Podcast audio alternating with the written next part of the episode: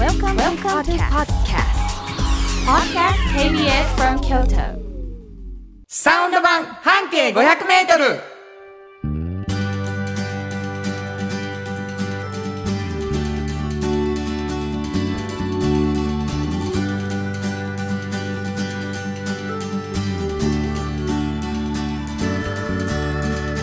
こんにちはフリーマガジン半径 500m 編集長の炎上真子です。サウンドロゴクリエイターの原田博之です。4月22日になりました、はい、なんかお便りが来ている。そうなんです、はい。えー高校野球とゴジラ大好き芸人さんありがとうございます。えー、新語編集長原田さんこんにちは。こんにちは。今日漬物森さんのサウンドロゴ、うん私は蘭電で通勤しているので、うん。朝夕の2回毎日聞かせていただいてます。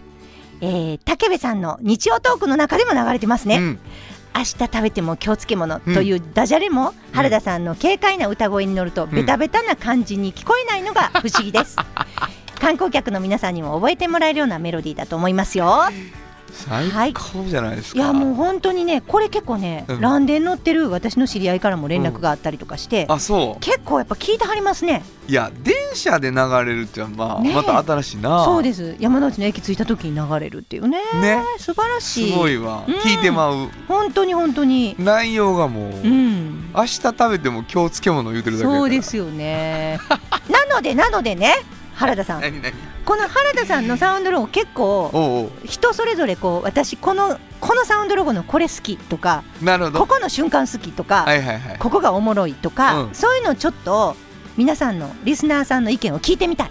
お便りが欲しい。お便りが欲しい。どこに送ったらいいんですか？はい、えー、もう言うねんね。どうで、メールアドレスは、うん500アットマーク KBS ドット京都数字で500アットマーク KBS ドット京都こちらまでお願いしこます。れだから今みたいなパターンやったら、ダジャレでも、うん。ベタに聞こえへんところが好きっうん、ていうお便りやな、今のなるほど。そうやね。ねでなんかあのサウンドロゴのことで、うん。気づいてるで私は。ここがすごいねでとか、そうそうそう。ここがおもろいねでっていう話をねうん。してもらうってありなんですけど今僕らのラジオを初めて聞いた人は、うん。君ら何言うてはるんですか？っていう感じになってると思うんですよ。うん。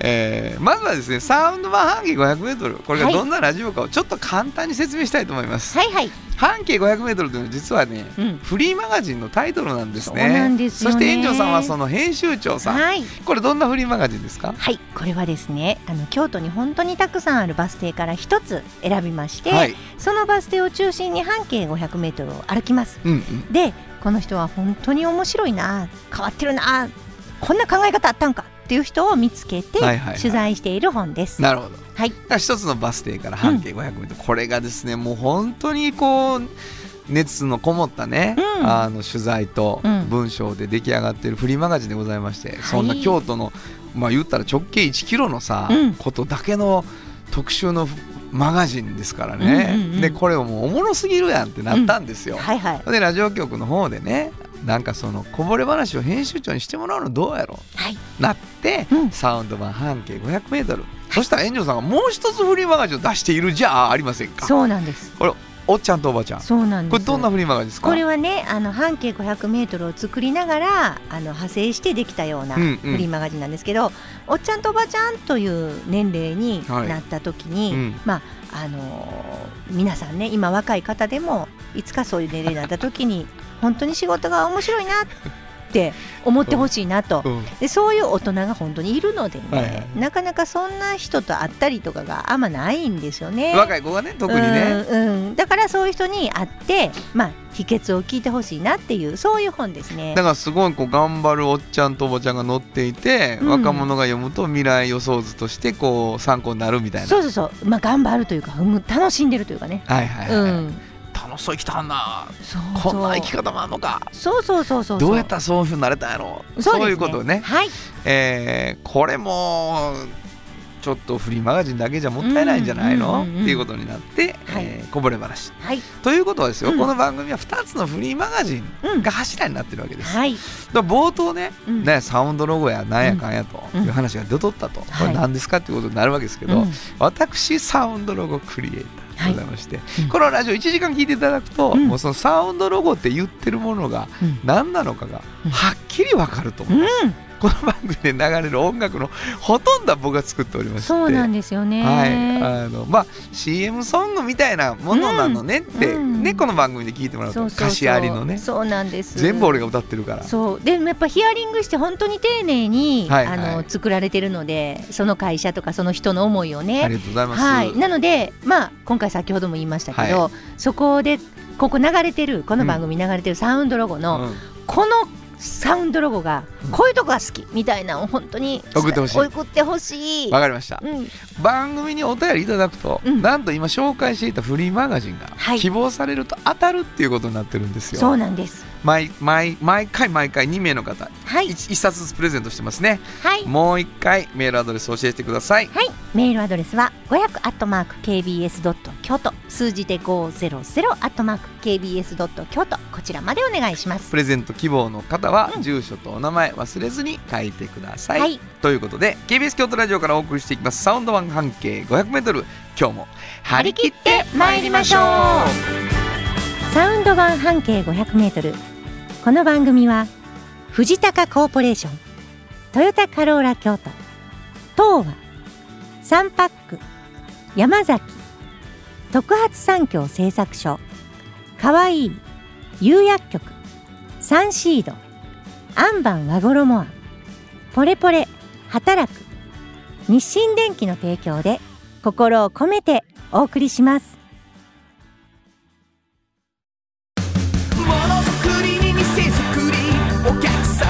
しを届けるカンパニー汗をかきかき喜びを共にトータルソリュー。ション藤高コーポレーション藤高コーポレー。ションお風呂の新習慣フットグルーマー。かかとツルツル足裏ふわふわポカポカだ。歯磨きみたいに足磨き。3パックのフットグルーマー福王寺から集山街道1.5キロお食事処山崎静かに楽しむお食事よし京都散策小旅行もよし。京都は高尾に佇む宿泊もできる山崎。新婚編集長の。今日の半径500メートル。このコーナーでは京都市バスのバス停半径 500m のエリアをご紹介するフリーマガジン半径 500m 編集長炎上進行がページに載せきれなかったこぼれ話をご紹介します。はい。まあ、あの先ほどあの説明してもらったみたいに京都の中の市バスのバス停一つ選んでそこから半径 500m で取材をしたはい。いつかの記事をうん編集長に、まあ、思い出してもらいながら書ききれなかったことや書いたことの中で印象的だったことを、うんまあ、聞くわけなんですけど今から、うんまあそれってどっかのバス停がきっかけで見つかった人だよねうんっていうなるのでね、そのバス停がどこかっていうことをうんこう最初に言わずにうん皆さんに聞いていただいて、うん皆さんにそのバス停をちょっと推測しながら聞いてもらうっていうのが面白いんじゃないかとはい。いうことになってるんですよ。はいただ何にもなしで推測もできないからね。編集長からクイズをねクイズっていうかはいヒントを、うん。バス停クイズに対するヒントをいただいてるんです。はい。こなどえなんなんですか？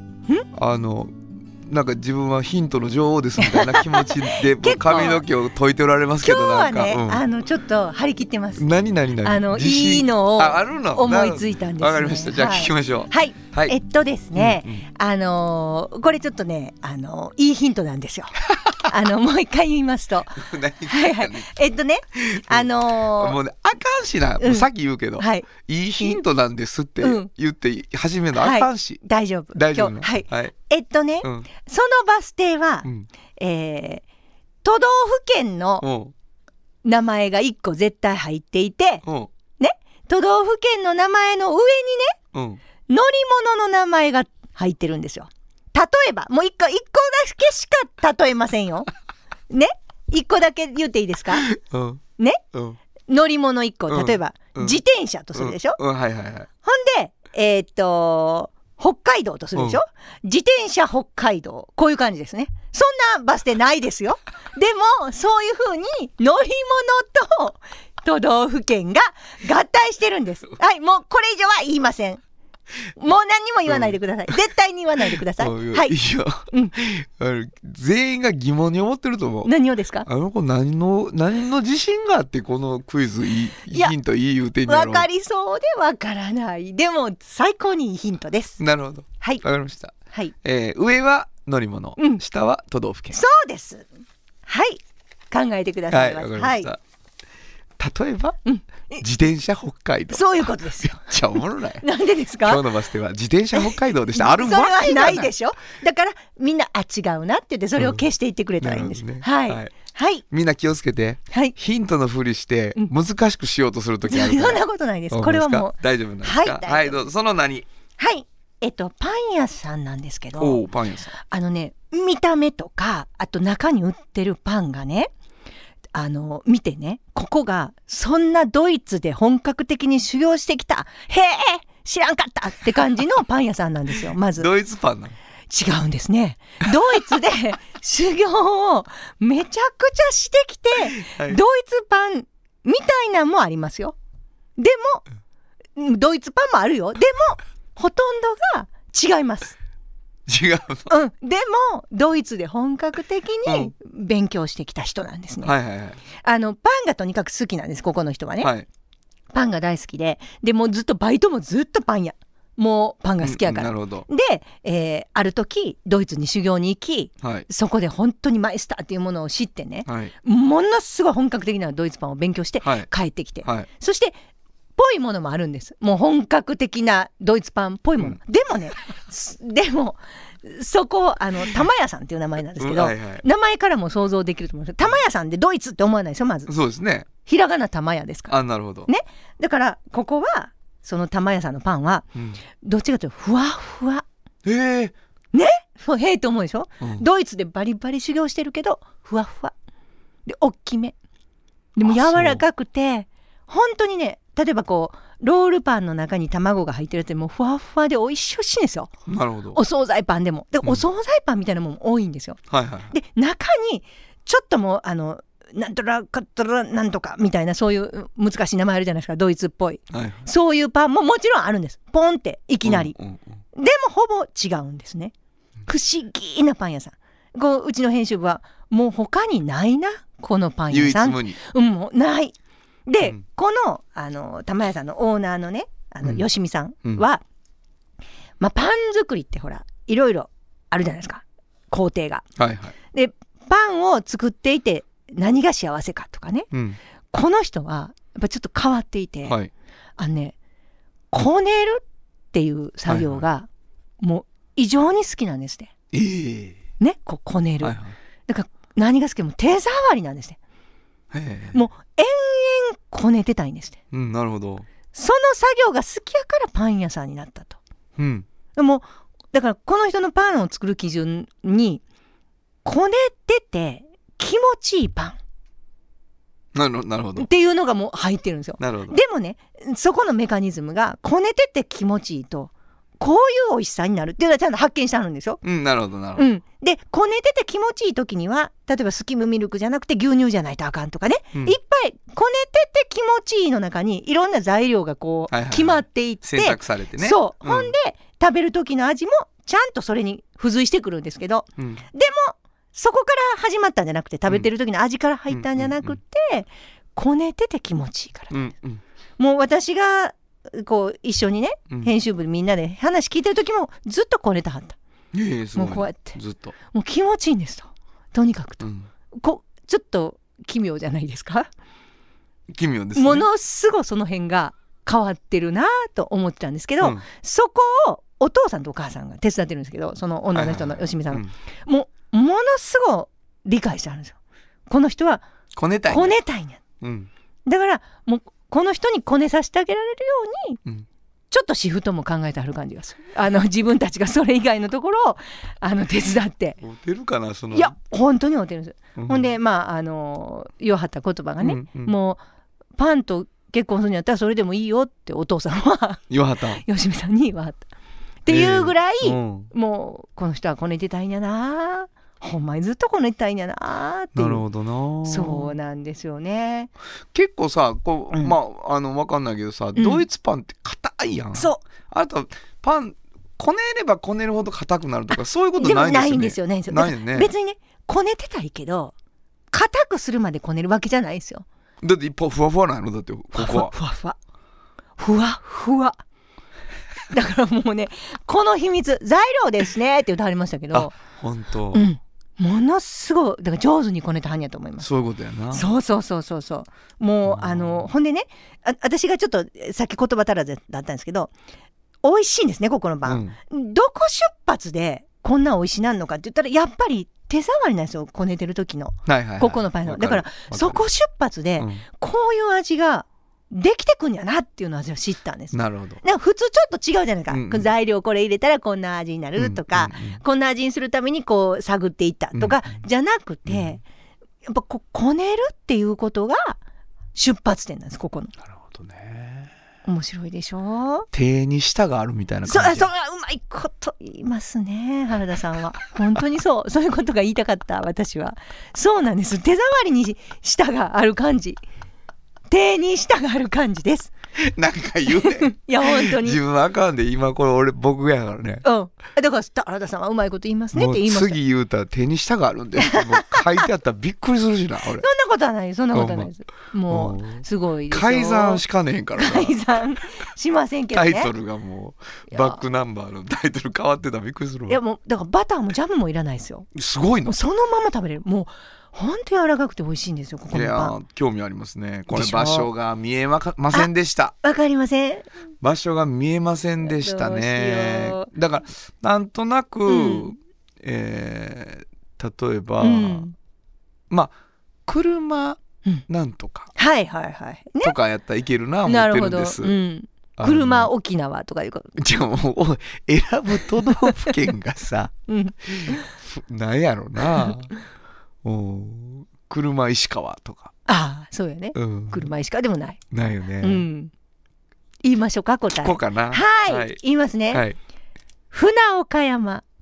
あ船と岡山。すごいでしょ？いこれ、うん。当たった人いい人ちゃうか船岡山。しまった！って思ってる人いるわ。なやったやった。やったってなんや。あの皆さんちょっとこれままあたね、これはもう送ってきてください、はい。あの今回はうん。なんていうかな。もうちょっとね、うん。あの私あのヒントの女王ですけどみたいな顔で来てますからそんなこと炎上進行が。相当自信作だったみたはいいですね、自信作でした。もう一発で分かった人もね 正直に一発で分かったって送ってきてほしいと思いますね、はい、えー、新語編集長の今日の半径 500m 今日は京都市バス船岡山停留所の半径 500m からでした FM94.9MHz AM 千百四十三キロヘルツで KBS 京都ラジオからお送りしています。今日の一曲。はい。ここで今日の一曲なんですけどね、はい、まあ、あのドイツでの修行ということでドイツ語の曲でうん、僕はね、遠藤さん結構いろいろねはい、ドイツ人のアはい、ーティストバンド好きなあります。でははい、あの僕はこれを選んでしまいました、はい、ネーナロックバルーン。は99本当はどこで Just like 登録の名曲が流れてるんだよ。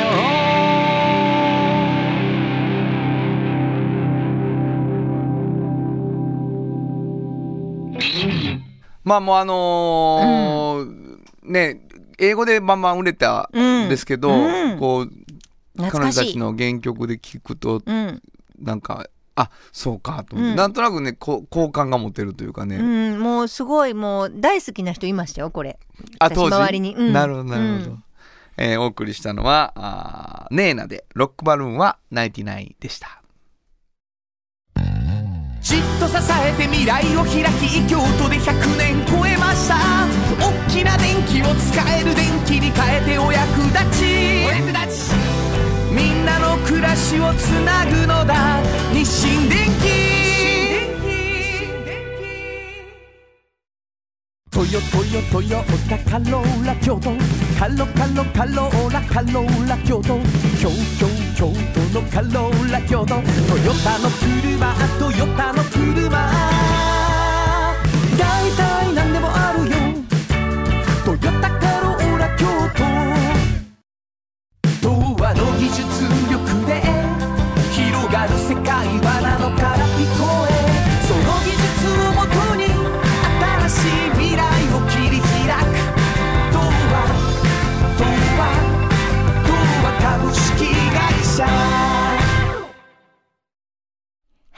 博之のサウンド話。このパートはサウンドロゴクリエイターとして大活躍中の原田博之がサウンドに関するあれこれをお話しさせていただきます。ありがとうございます。まあ,、はい。あの僕が喋るというより今日は炎上さんがですね、うん、あのそう。ーなんかあれでしょそうなんです。石川竹の店さんね。これさっき冒頭で言っていただいた、うん、サウンドロゴの何がおもろいかとかを、まあお便りください、うん。言うてるからはい、炎上真子が、うん、こう何がおもろいか話をしてくれる。そうなんです。あのー最近ね石川竹の店さんは私サウンドロゴでしか知らなかったんですけどあなるほどなるほど。たまたま商工会議所の集まりで もうあで石川竹の店さんみたいな感じでお互いがに知ってるぞそうそう知ってるよってなって。それからちょっと親近感が湧きましてですね。それでもう一回聞き直すと面白いっていうので。あじゃあ聞いてもらいましょうか、じゃあ一度聞いてください。はい。石川竹の店です暮らしの中に欲しくなる竹細工の竹雑貨が溢れてる嵐山蘭電駅から南に3軒。竹細工のことなら石川竹の店。ちりめんやわしのかわいい小物これぞ京都素敵なお土産溢れてる。階段上がるときっときっと出会える。嵐山でお土産なら。石川竹の店。このねはい、サウンドロゴうのん、面白さは、はいはいはい。やっぱり石川竹のお店ですよね。あのなんであの3つの漢字が石石川さんですけどね、はい。石川竹の店やけど、うん。なんであれ石と川と竹とうん3つのそのなんていうの漢字をね、うん。こう覚えさそうと思ったんですか？これは。俺に聞いてんの？そう。だってサウンド話やから作られた方に聞きたい。まあそうやな。あのー改めて聞いてもロゴ化してるなと思いましたすねごいですね。うん、あのその石川竹の店っていうのは、んん。あの何です石川竹の店を歌いたくするにはどうするか、なるほど。天才チャーハンさんい何が？や本当に。確かにあそこでもう石川竹の店って歌いたくなるんですよ。あのそうやね。3つが言いたくなる。石と川と竹が。ありがとう。ん。だからやっぱそれは本当にすごいことじゃないですか？うないせすか？言うてるけどな、うん、石川竹の店ってななかなか難しいじゃないですか？そうなんです。あのそれね結構今今おっしゃったことね、うん。石川竹の店っていうのをやっぱりね何回も言ってるんですよ、うん作る時にうん。石川竹の店 石川竹の店石川竹の店の方が良くない？っていうのに気づくってことなんです。素晴らしい。いや、これは、いや、もう名作やと思いました、私は。まあ、感じで、はいはい。あのやっぱりこう面白いなと思ったとことか、うんここはすごいって思うところがね、それぞれのサウンドロゴにあるので。皆さんこのラジオの中に流れてるいっぱいの中から「ここちゃう?」とかね、はいはい。いうのを歌詞だけじゃなくてメロディーでもうんちょっと聞かせてほしいなと。思ってます。まあもういろんな意見来そう。はいはい、えー、というわけでございまして、まあ、この今後のお便りのためのこの一曲って感じですね。はいえー以上、原田博之のサウンド話でした。サウンド版半径500メートル。あなたの着物が生まれ変わる。着物仕立て疾患屋さん。和衣あリーズナブルで満足できる着物あれこれ。和装のある日常に楽しく気軽に出会ってほしい。助かるなんでも着物ケア。和衣はあなたの家の冷蔵庫そこにもきっとサンシードいろんな容器を作ってます。スイーツだってドリンクだってほらねやっぱりサンシード。未来に向かって明るく進む会社。サンシード。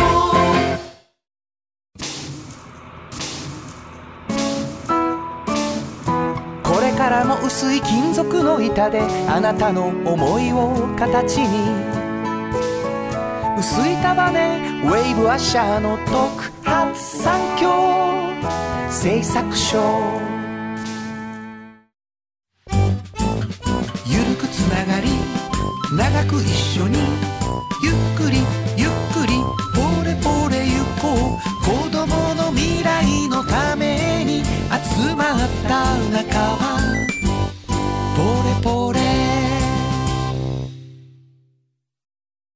おっちゃんと。おばちゃん。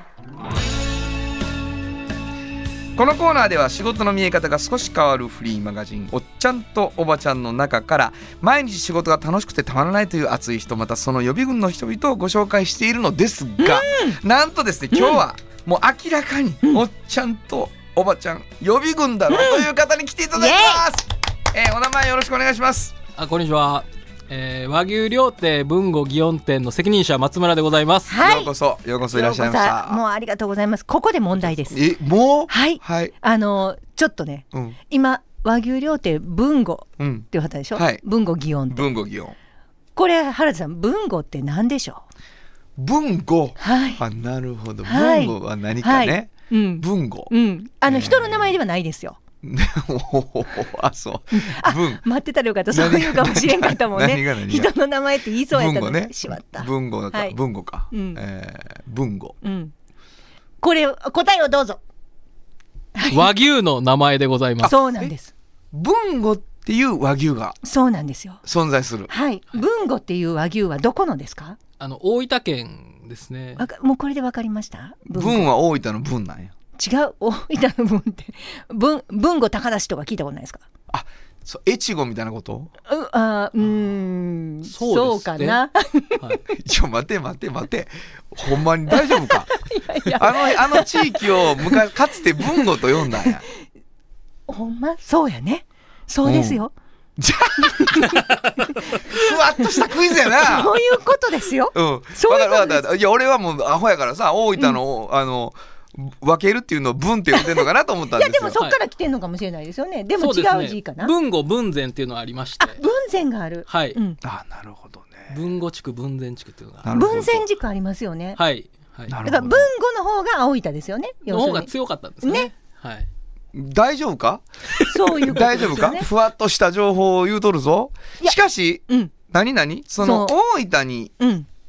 和牛うのん。ブランドってことですね、そうです。はい、文語文語牛。うん。はい、おっしゃる通りです、ね、私がね、うん。もう彼と会って結構長いんです実は。で取材したのも結構昔。松村さん。うん。もううん今言うともう4年ぐらい前かな最初って。そうですね。ねえ、はい。だからその時からなんですけど、はい。もうねとにかく熱い人ってさっき言ったじゃないですか。はいはいはい。もう本当仕事に対して熱い人なんですよ。なるほど。ものすごく。うん。でその秘密はもうあごめんなさいまた私がね喋ってるばっかりなのでうん。あの喋ってもらいましょうね。びっくりしてはると思います。俺俺今日見学できたんやったかな。っ違います違います。ちゃうよね。もうあのねまあ言ったら大分の和牛と出会ってからなんですよ。はいはい彼が。あなるほど。暑さがね。暑さが。ぐんと上がったのね。上がったのは。じゃあそこ聞きましょう。よはい。おいくつの時ですか？出会ったのは。出会ったのはですね29歳の時に、えー炭人ワインという、うん。はいはい。えーお店をやっておりまして、はい。うん。でちょうど展開中だった時に、はい。あの大分和牛、えーうん。文語牛とも言うんですけど今は大分和牛というふうに命名をちょっと変えてまして、はい。えー出会いました、うん。はい。これもう僕とかはあんま経験料理人じゃない料理人とし,、料理もて出会ったんですか？えーそうですね。食材を探しに行ってる時に、えー大分和牛にですね出会いました、その出会う出会ったそれっていうのは、どこで感じる？舌で感じる？あの最初は、えー魚探しに行ったんですよ、大分に。はい、うん。えーあの文後水道っていうのがありまして、うん。はいはいはいはい。で、しえー関サバ関味っていうのがすごい有名な、はいはいはいはい。あの場所なんで、うんでもすごい高かったんですね。なるほど。ちょっとなかなか僕らのブランドでは使えないなっていうことになってど他に何か美味しいもの特にないんですかっていう質問を大分県の県庁の方にさせていただいてなるほど。実はこういったものがありますとうん。いう話で文具牛を紹介していただいて。それは炭火との相性も良かったってことですか？そうです。ああなるほど、はい。炭火でこのお肉を焼いて食べるんやったらはいっめちゃくちゃいいやんけみたいなことになったってことてなりました特徴があるんですよね。赤身がうまいんですよ。もうね赤身がすごい。赤身が。ちょっと待ってちょっと待ってあの事前にもう練習したんか？違う違う。違いますよ。もう全部もうあのう。なんやろなおかみに言わされてるみたいになってんのよ大丈夫かな？そうなんじゃないんです私が振ったら赤みが言うてな言うて言わ言うたんじゃん いや違うんです、うん。違うんですけど霜降りとかが多い中で、はいはいはいはい。もの私ねだから出会った時に私霜降りとか脂っこいのが苦手なんですよっていうのをお話たわけ？したんですよ。ほんならもう園長さん大丈夫。赤身やからって言ってもうもうひたすら豊後牛のことを豊後和牛のことを私もうプレゼンされたんですよ。なるほど。ほんまに赤身やったんです。珍しいんですか？やっぱそういうのって。赤身でも程よい霜降りが入ってるのでこう硬すぎないといいますか、なるほど。柔らかさと美味しさとのバランスが非常に取れてるっていうのでですね、うん美味しいんですよ。僕ね、うん。もう本当ラジオなんか残念。うん。和牛を美味しいっていう顔が美味しそうやね。この人。今日のゲストのね。いやもう愛が愛が松村さねんが。あのまっすぐ見てくるよ。そうなんまっですぐ見てくるよ、うん、であの目で見つけたやろな豊後牛を。本当に。だからブランド化したんですよねだ結局大分和牛を。そうですね、その当時全然こう失礼な話認知度があまりなくてですね、ほなもうそう出会ったというか、うん。はい。見つけたってことね向こうも認知してないものを、県の方が結構困ってはったんですね。広がっていかないっていうので、でこう県の活動でいろいろしてもまあ、なるほど。なかなか広がらないから、はいはいはい。もう若者に任そうということで、うん。僕に任せてくださいと。なるほど。もう炎上さんね、はい何？炎上さんあのラジオにマイクがね、うんうん。あの入ってるから、松村さんが言ってるところの横でね、もうもうもうもう言うて声が聞こえとるんですよあれだら興奮がそうそうですって言ってもうだからねリスナーの人もどうしたどうした炎上さんみたいになってるんで聞こえてました今なってるんですよなるほどうわはい熱い嬉しいんやな嬉しいだからそこまでする？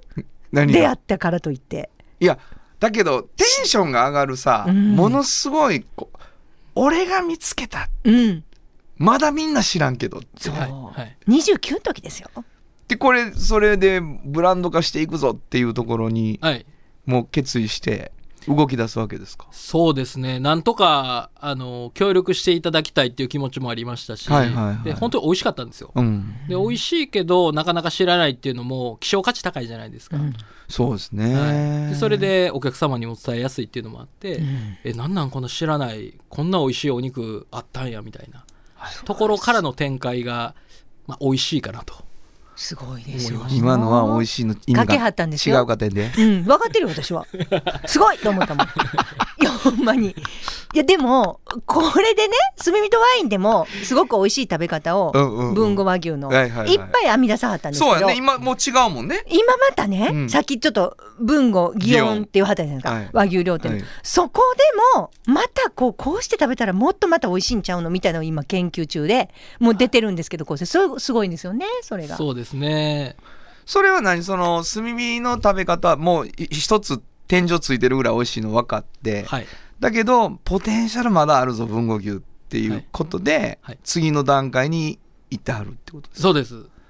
で炭火とワインやった後、うん。この和牛の焼肉屋やりたいってなって、はいはいはいはい。専門店を作りましたすごいでしょ？焼肉の専門店をですね、うん。これあいいオーナーじゃないんですよ。あの会社の。わかります？はい。こんな燃えてできます？やらしてくださいってまあそう。上も説得していうことやね。もうもう上は任した。ほら。って言うてもらって。はい、すごい。だってブランド化したんやもん見つけた和牛を。いやまあそうやな。そうでしょ？松村さんが。ほんでしかも今度これを焼肉にしたらって言って焼肉屋もやる。よし分かった。やらそうやらそうって。で今はうん。高級な料亭にしてんやんね。そうなんですよ。次の展開を考えまして。なるほどなるほど。はい、焼肉屋をやった後、うん。あの次高級の和牛料亭文吾っていうのに今度は高シフ級層もう一個はい。シフトしてきて、そうです。熱い。もうねほんまに熱い。仕事の話が。そうやね。もう今ちょっとちょっとね頑張ってちょっと緩やかにしてくれたはるえ何何どあのしういうことした？しゃべりを。うんなんで生きてるかがわからん。私は知ってるでみたいななんかそのそ どういうことやねん。いやほんまにねあのこんなにこのこの和牛をねブランド化してこう広めるために、あの手この手でもう愛を感じるんですよ。そうやな。もう入れ物ももうコースのこう内容も、はいはい。もうな何もかもですよ。しつらえも、うん。全部この大分和牛のためですよ。なるほど。もうでもじゃあもうこう心中するような気持ちで一緒にいてはるいうことですか？今も。そうですね、うん。もう近江牛とかあの他の牛も試したりとかしたんですけど、うん。あやっぱり大分和牛が美味しいなっていうことに着地してなるほどなるほど。まあいろいろあの昔からいろんなもの見た方がいいというふうに教えてもらってきたんで、はいはい。やっぱ大分和牛がいいなというふうにもうこれさそれ、はい僕分からへんけど怖くない？例えばその、もしかしたら大分和牛を裏切るかもしれんと思いながら別の牛を食うわけやん、はい。今回も大分が勝ったって思いながら来てるわけでしょ？今までずっと。そうなんですよ。はい、でドローはうん。勝ちにしてるんです。なるほどなるほど。なるほど。なるほどなるほどはい。だけど野球と一緒っすね。うん。なるほど。だってそれそれぞれあるもん。そうやな。コストコストのこともあるしその有名の度合いもあるし燃えられる理由ってその味以外にもあるもんね。はい。はい、これからのポテンシャルも考えた正ら直でしょ？何が？何つけ正直なんです 松村さんは。何や。どうしたどうした？正直。もう困るわこの保護者。正直村の人。授業参観でもうもう自分の子が発言するために担任とか走ってきて「よかったでしょうちの子の今の発言」そんなこと言すみまってるせんあのお母さん今授業中なんですよや。ほんまびっくりするわ。本当にねあのすごいですすごいな。すごいです。これ、この今後その今もなんていうの料亭が、はい。えっとスタートして、はい。まだこう模索っていうことがすごい強い時期なんですか？それか結構、この次もう考えてるんですよみたいなのがあるの？うん。次の店も考えてはいます。ね。もうすごい。大丈夫か？先先ですいつもほんま。俺なんか一つ階段上がるたびに四隅ずっと見すぎてなすぐ10年ぐらい経つねん。階段一段に一長段に長いこといるねんわ。はい。どんどん上がっていくねんね。そうすごいですよ。ね。こけちゃいますけど、たまには。そうそうです。でもだから私ねこうおっちゃんとおばちゃんで聞きたいのね。はいはいはいはい。だからしんどい時もあるじゃないですか仕事、はいほんまや。ものすごく、うん。何がモチベーションになってます？いや、でもやっぱり、うん、やってること、楽しいことを基本選択してやってるんで、はまあ、あとは途中でしんどくなってきたら、ん。一旦止まるのもしますし、あ。うんはい。で、止まってたらまたアイディア思い浮かんでくるんで、うん。で、またやろうっていう風になるんで、だから、しんどくてもまあ、はい。昨日電話で打ち合わせたとしか全思えへん。然打ち合わせないんです。これ。今初めて聞いた。いやっていうのはねやっぱおじおばで紹介したいことの内容の本当に中核の言葉やもんね。すごい嬉しかった楽しいことやっってるっていうのもそうやし、止まる立ち止まるの怖がらないっていうのもそうなんですよね。でこうそこがやっぱりみんなできないっていう。やり直しとかっていうことがうんうん。やっぱ本当にできるんやでって。違うかったら戻ったらいいやんとかっていうことがねやっぱ怖くてはい。みんなダメになっていってうん。っていうことを見てるし本当におじばに上がってくる人ってそこ自由よね。うんもう本当にそう。でまた努力家そもう。まあもちろんそうや、ん。文豪和牛のためなんやけど例えばまあ店のスタッフのチーム作りとかも全部な責任者から何もかもしてあるんですよなるほど、本当に。でもそれで言ったらもう本当にやってはる仕事が松村さん若いけど、うん。まあ29ではないけどねそれから10年経っているけれ どね。お嬢場予備軍って言ってるんやけどやっぱりこう努力家ですよ。本当に。わかりました、はい。やもうあのいつまでも喋っていたいし、うん。そのうちに牛が出てきてほしいっていうね 気持ちでいっぱいですけども。そういう美味しそうな顔。この後です、うん。はい。美味しそうな顔されてます、えーもう一度お名前ください。和牛料亭文吾の松村です。はい。どうもありがとうございました。ありがとうございました。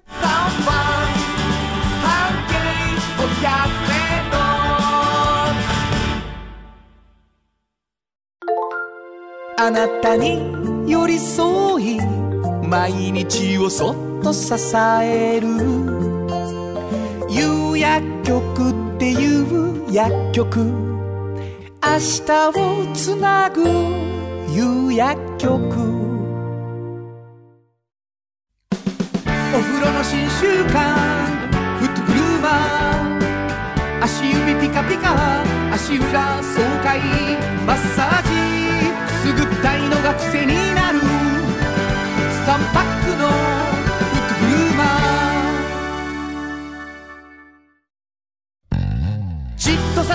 未来を開き京都で100年超えました。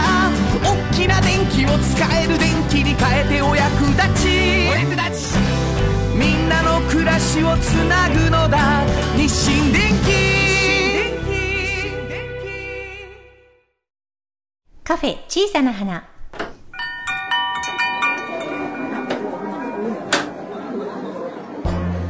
この店を切り盛りするのはおしゃべり好きな店主と聞き上手なスタッフの2人だけ。いつもこの空間にはおしゃべり好きなお客様が絶えることはありません。さてさて今日のお客様からはどんなお話が飛び出すのでしょうか？いらっしゃいませ。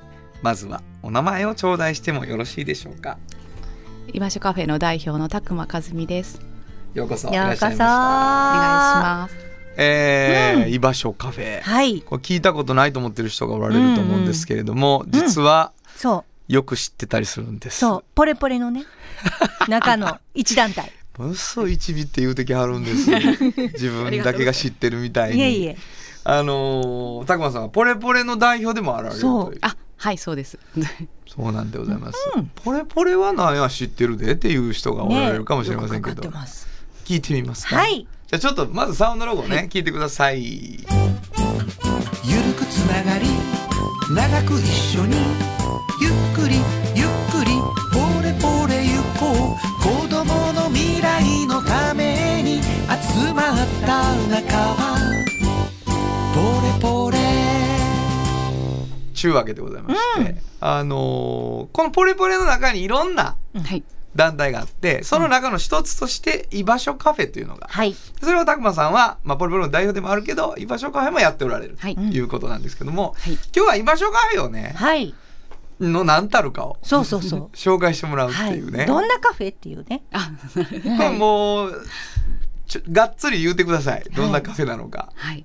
名前からよくカフェと間違えられるんですけども、まさかの、はい、3年前に、はい。あの、誰の場所って言うとスタートは学校に行きづらい子どもたちと、うん。まあ、それを支える親のための場所ということでスタートしたのが居場所カフェ。うん。はい。で本当に実は山陰のカフェからスタートしてる団体になります。は？はい、うん。そうなんです。で、そこから場所を移させていただいて、今は中京区の町屋のうんうん。あのポレポレの団体の一つでもある学びや働くに移させていただいて、うん。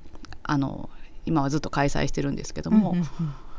えスタートは不登校の子とその親のためだったんですけど、うん。結局3年やってみて、うん。今来られてるのは、まあ、あのそういう親子の方たちもたくさんいますけども、はい。なんかちょっとこう育児の相談うんうん。思春期。うん。不登校じゃないけどもなんかそういうのをちょっと聞いてみたいなっていうお母さんとか、はい。あとはもうなんかこう団体のその活動に賛同してくださって楽しそうだし、うんうんうん。ボードゲームとかしたりしみたいなで遊びはい。はいに来てくださる大人とか、へー。あとは普通にあの時々こう手芸とかのイベントをしたりとかするので、そのイベントで場所を知っていただいてなんか本当にあの、まあ、地域でもない、うん。普通の会社の友達でもないみたいな感じで、うんうんうん。ふらっと遊びに来てなんか喋ったりちょっと隅っこでチクチクされてたり、りとかいう大人も来られてたりと面白い人が結構集まってきてる。そうなんか私もね取材に行ったんですけど、本当にねあんまりその決まり事がないんですよその空間にね。あそうですね、うん、だから行ったらね何時しなあかんとかねここで本読まなあかんとかももちろんないしね、た例えば最初不登校のお子さんとかもいらっしゃるんやけどなんかなんていうのそこで学校の勉強をここでしときとか、はいはい。何々をしときとかそういうのも何もないですよ。ただいてるだけでいいし、はい。ゲームしたからゲームしてもいいしね。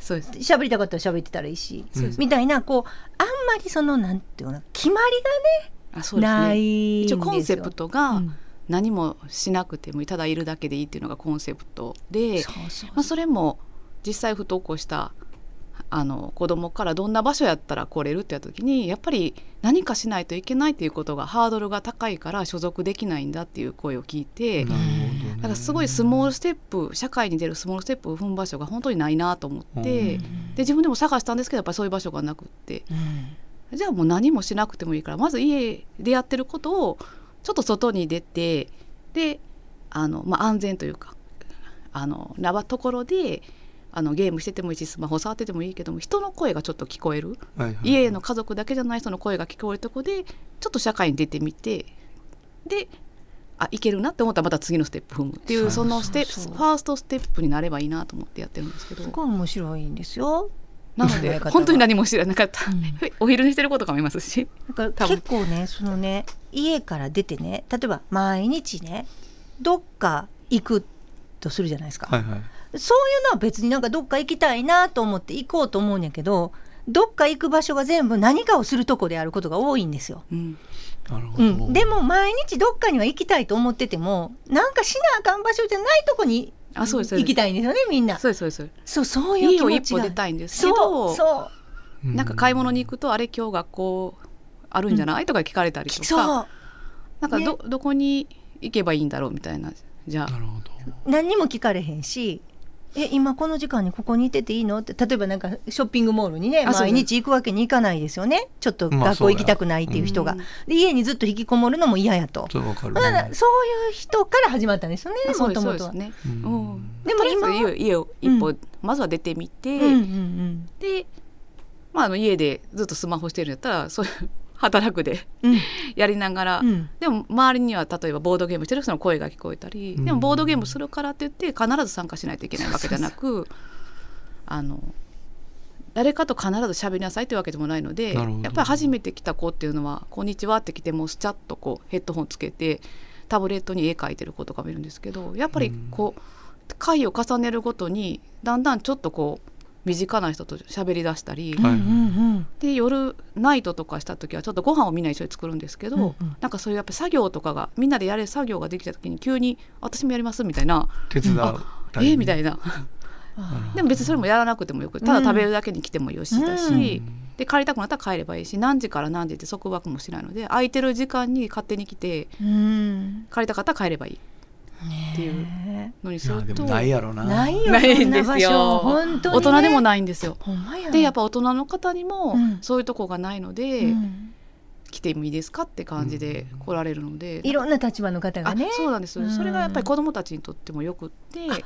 そっか自分らだけじゃない不登校の親だけじゃない大人と交われるチャンスというかやっぱり社会って多様なので、うん。まあだからあれよねその不登校っていうさ、うんうんうん。ある意味分かりやすいハザードみたいうんうな、んうん。無理でしたうんって言え,、言えるっていうか周りも分かってくれるやん、うん。不登校になることで、うんでも同じマインドやけどもう学校行ってへん時になったら、うんほんまは不登校みたいなことになってるわ私ってなっても、うん。その自分に気づけへんうんまあまあ居場所がないっていう人は意外といるかもしれないですね。そうですね、ううん。うん。なるほどな。貴重ですねそういうのがあるのはね。そうなんですかね。なんかうん。ねやっぱりニーズがあるっていうことはうん。必要とされてるのかなって。結構あとはおとなしい感じの子がうん。HSP 気質を持ってるというか、子たちがいるのでなんかこうあのフリースクールとかでわっとみんなで遊ぶとかっていうのがちょっとまたハードルが高くて、はいはい。やっぱ一人でまずはこうあの黙々となんかする子とか、うん。大きな音とかがやっぱ苦手だったりとか、うん。うんなんかそういう子たちの何もしなくても存在できる場所っていうのがやっぱないんなるほどな。でもう行ったらその元気に外で遊びましょうみたいなじゃないですけども、はいはい。それはちょっともうエネルギーがついていかなかったうんうりん。するんです、絵をただただ絵を描いててもいいとか、うん結構そういうそのなんか知らず知らずマジョリティの方に生かそうとすることが多いですもんね。うんねなんか知らず知らずね普通やん外で遊ぶのみたいな感じに胸が痛い。すぐや俺とか。ねなんかよしみんなでやろう。全員でやってみようとか言うてまう。ね。言うてまう派や。うんうん。いやそれも別に悪いことでもないんやけど、やりたない人もいるやろな。いや苦手な人もいるやろなってことですよね。そうです、うん。だからこう声かけてもらっても、ん私やりませんって言える安心の場があるというか、あなるほど、ね。いやもうそうなんでなんでってこうひ危ない危ない。危なっかしい俺。はいもうタブレット置いてやるで。とか言いかねん。あやらへんか？分かった、うん。でええのにうんちょっと頑張ってみようかとか。言うてまいそうやわ。言うてまわないんですか？あの言って待ってました。今まで。でやっぱりそれはやっぱりうん。反省があるんやね。やっぱり自分とは全く違うっていう人たちがまずいるっていうことに気がつくことと、うんペースがそれ本当に子供それぞれの成長ペースがあるっていうのを子供ともよりかは一人の人として見た時に、うん。自分の友達にそれをするかって言った時にあほんまやね。しないやろっていう。佐久間さんすごい。ほんまそうやね。かなと思ったんですよ。ね。お前何や何気分やや。あ全然教師気分かや。もうすぐ俺はもう出すリーダーシップもなんやこっちが正しいぞみたいな ことをいいかねん。べきべき男やから。みんなでやるべきやろ今は。どっかも暑苦しいな。嫌な感じやわ。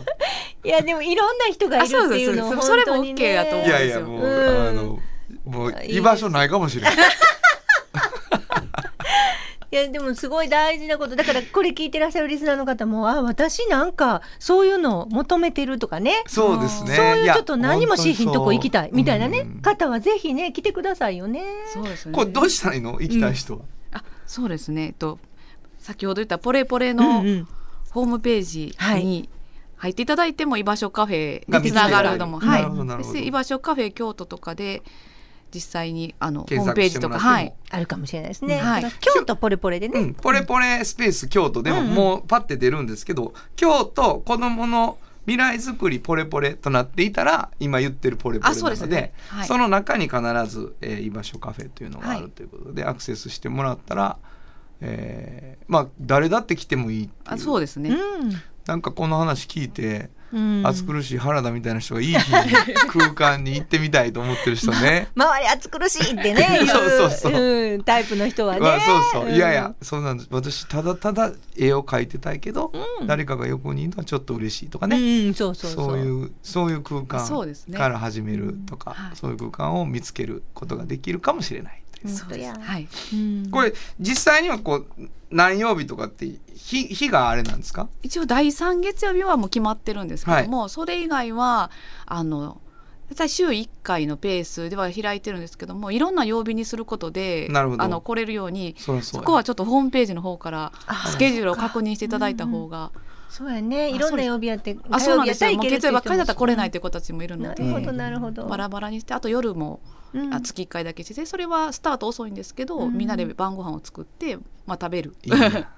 いいね別に作らなくてもいいし食べに行くだけ来てくれてもいいですし、それはまあまあ得意かも。食べに行くだけやったら。あ、とほんままたみんな作れとか言わへん。ん あと持ち込みもいいんですよ。だからあのみんなとご飯食べたいけどもそのその時のメニューが苦手っていうんだったら持ち込んで食べてくれても安心。いいな。うんもう何でもいいです。とりあえず。自由。やなうん。自由。やっぱ自由窮屈じゃないっていう場所が難しいんやね。ね。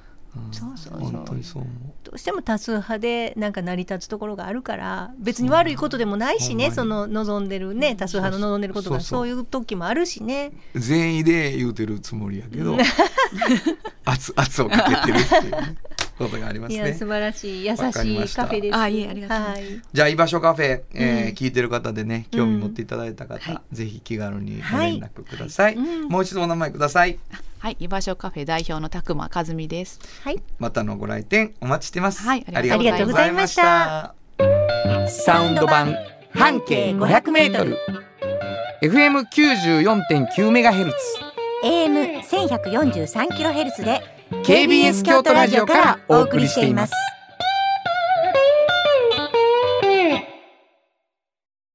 トヨトヨトヨタカローラ京都。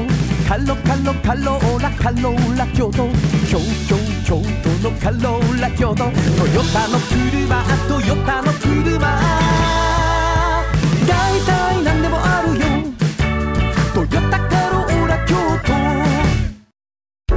れからは自分中心の人生を生きよう生まれ変わりたいあなたのために大人が輝くファッションブランドかわいい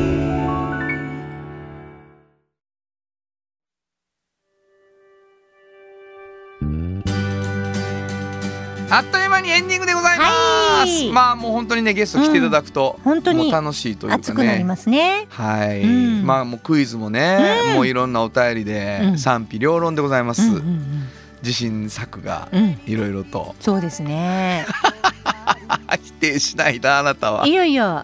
自分のさ感覚としては、うんあのヒント出すの学ってきてるな私なんですか今。そうですね。そうですか。はい。わかりました。特に文語なんかはもうみんなうわびっくりしたんじゃないですか。うん。はい。回答がふわっとしとったよ。ほんまですか、はい。だって正正解かどうかが。私おあの大分の分けるじゃないと思ってたから文が。いや分けるじゃないんです。分けるじゃないですよね、はい。もう豊かの方で豊かだからもうえなんなんで何を言うと思ってそうそうそうそう、はい。私間違ったらどうしようかと思います。はい すみません。えっ、と冒頭でも言いましたけどちょっと炎上さんの方から皆さんにお便りのはい。リクエストがございまして、どんなリクあのお便りいただきたいという？そうですね。あの今日もねちょっとご紹介したんですけど、あのサウンドロゴ、はの番組に流れてる、はい。本当にさまざまなサウンドロゴが流れていて、それぞれにすごいユニークなところとか、はい。い、いなここって思うところがあるんですよね、はい。それはメロディーやったりとかあとはあのその歌詞やったり。はい。だから私はこの曲のここが好きみたいなね。なるほど。そんなとこをあの皆さんのご意見聞きたいなと思ありがとうってますございます、はい、テーマソングも含め。そうです。はい、えーいただければと思います。どこに送ればいいですか？はい、えーメールアドレスは500アットマーク KBS ドット京都数字で500アットマーク KBS ドット京都こちらまでお願いします。メッセージをいただいた方の中から抽選で2名の方にフリーマガジン半径 500m おっちゃんとおばちゃんをそれぞれ1冊ずつプレゼント、はい。半径 5m を希望の方にもメッセージを書き添えていただいたらあー送ることができるかもしれないということになっています、はい。えープレゼント希望の方は住所とお名前忘れずにしっかり書いてくださいね、えーもう一度メールアドレス教えてください。はい。メールアドレスは500アットマーク KBS ドット京都数字で500アットマーク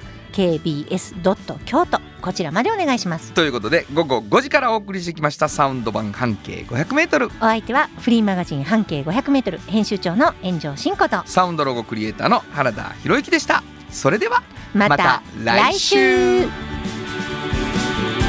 サウンド版半径500メートル。